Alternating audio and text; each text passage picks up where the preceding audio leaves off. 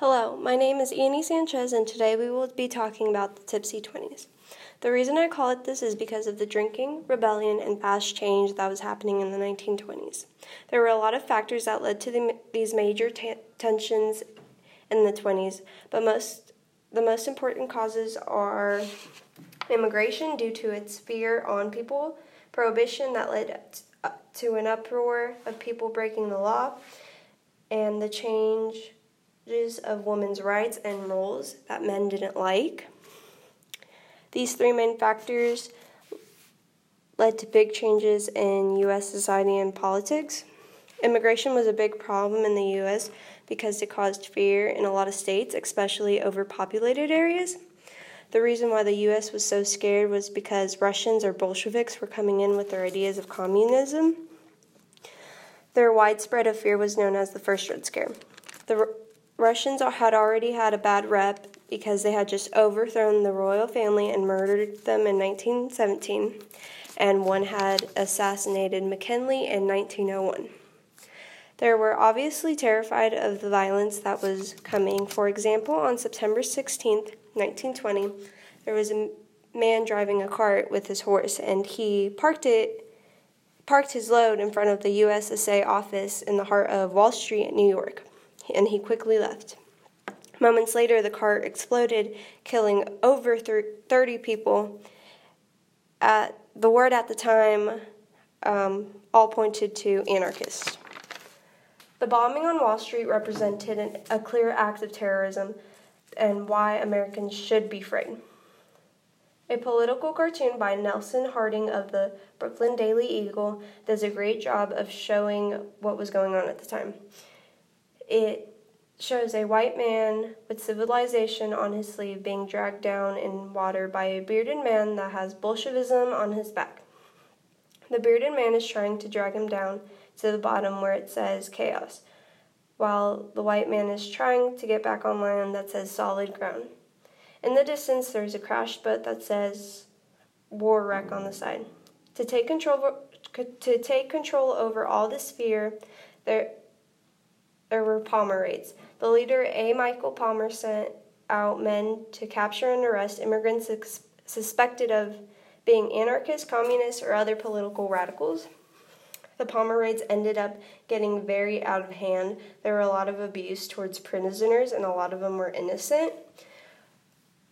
All of this chaos led to the National Origins Act of 1924, and it limited the number of limited the number of immigrants allowed to come into the U.S.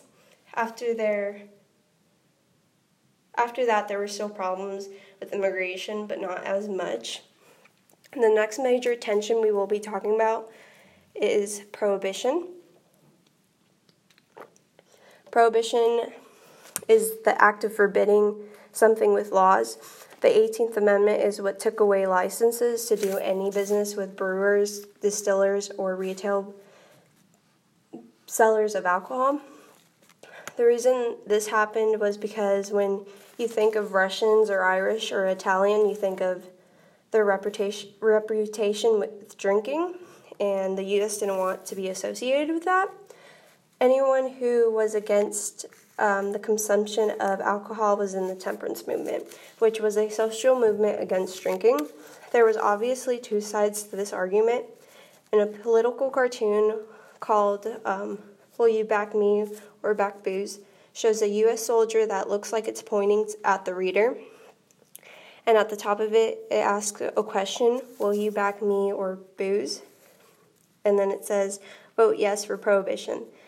The sides argument is why is why is why spend your money and time on booze when you can help me while I'm out fighting for you. In another cartoon from the Chicago Herald Examiner, there is a half bottle, half man that says legal beer and a congressman introducing him to another man that has public on his sleeve. And at the very top of the page, it says bring back or bringing back this side thinks that we should bring back alcohol to make the public happy. This didn't happen for a very long time. It caused major problems for the government. The ban on alcohol, speakeasies, which were basically nightclubs that sold alcohol. Um, people at the time were very serious about this. You would have to have a password to get in, and you would have to whisper it so government officials would not hear you. This was also a good time for bootleg bootleggers, and there were people who made illegal alcohol. A big bootlegger named Al Capone made six million in a year supplying to 10,000 speakeasies at the time and enriched other criminals at the time. And many were making their own bathtub gin, moonshine.